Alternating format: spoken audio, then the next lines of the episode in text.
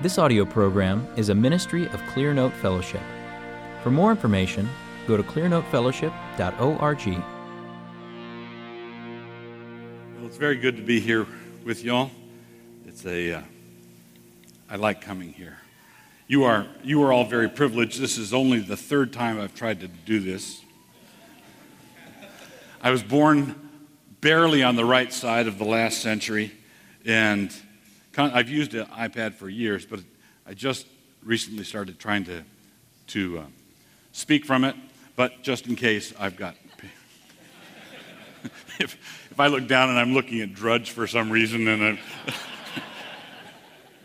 and I don't know how I got there or it goes dark, I've got the same technology the Apostle Paul used.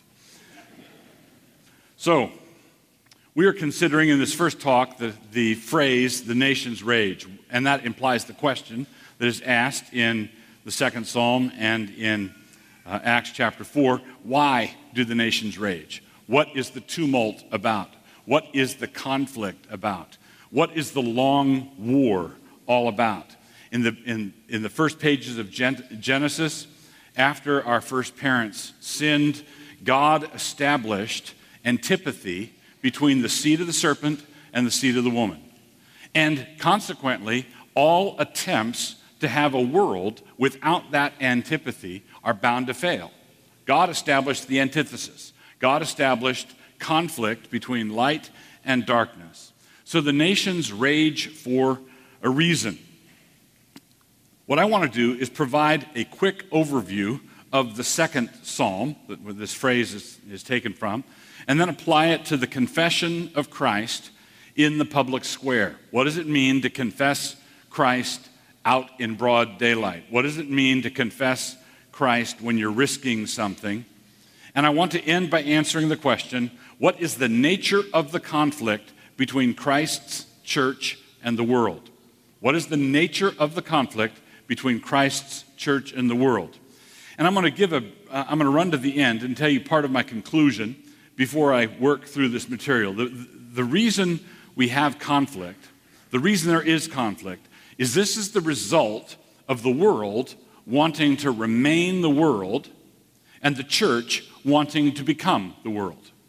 The world wants to remain the world, and the church wants to become the world. The old humanity wants to remain the representative humanity, and the church wants to become the new humanity.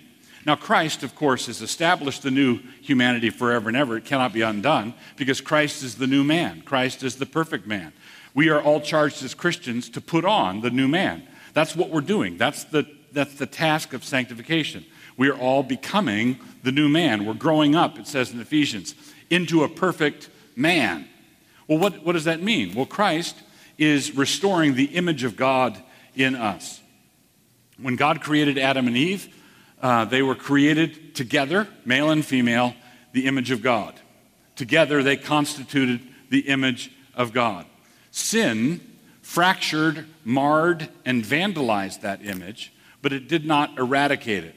It vandalized it, it marred it, but it did not remove it entirely. We know this because after the fall, in Genesis 9, when God gives the death penalty for, for murdering a man, or even requires an animal to be killed if an animal kills a man, the reason given is because man is made in the image of God.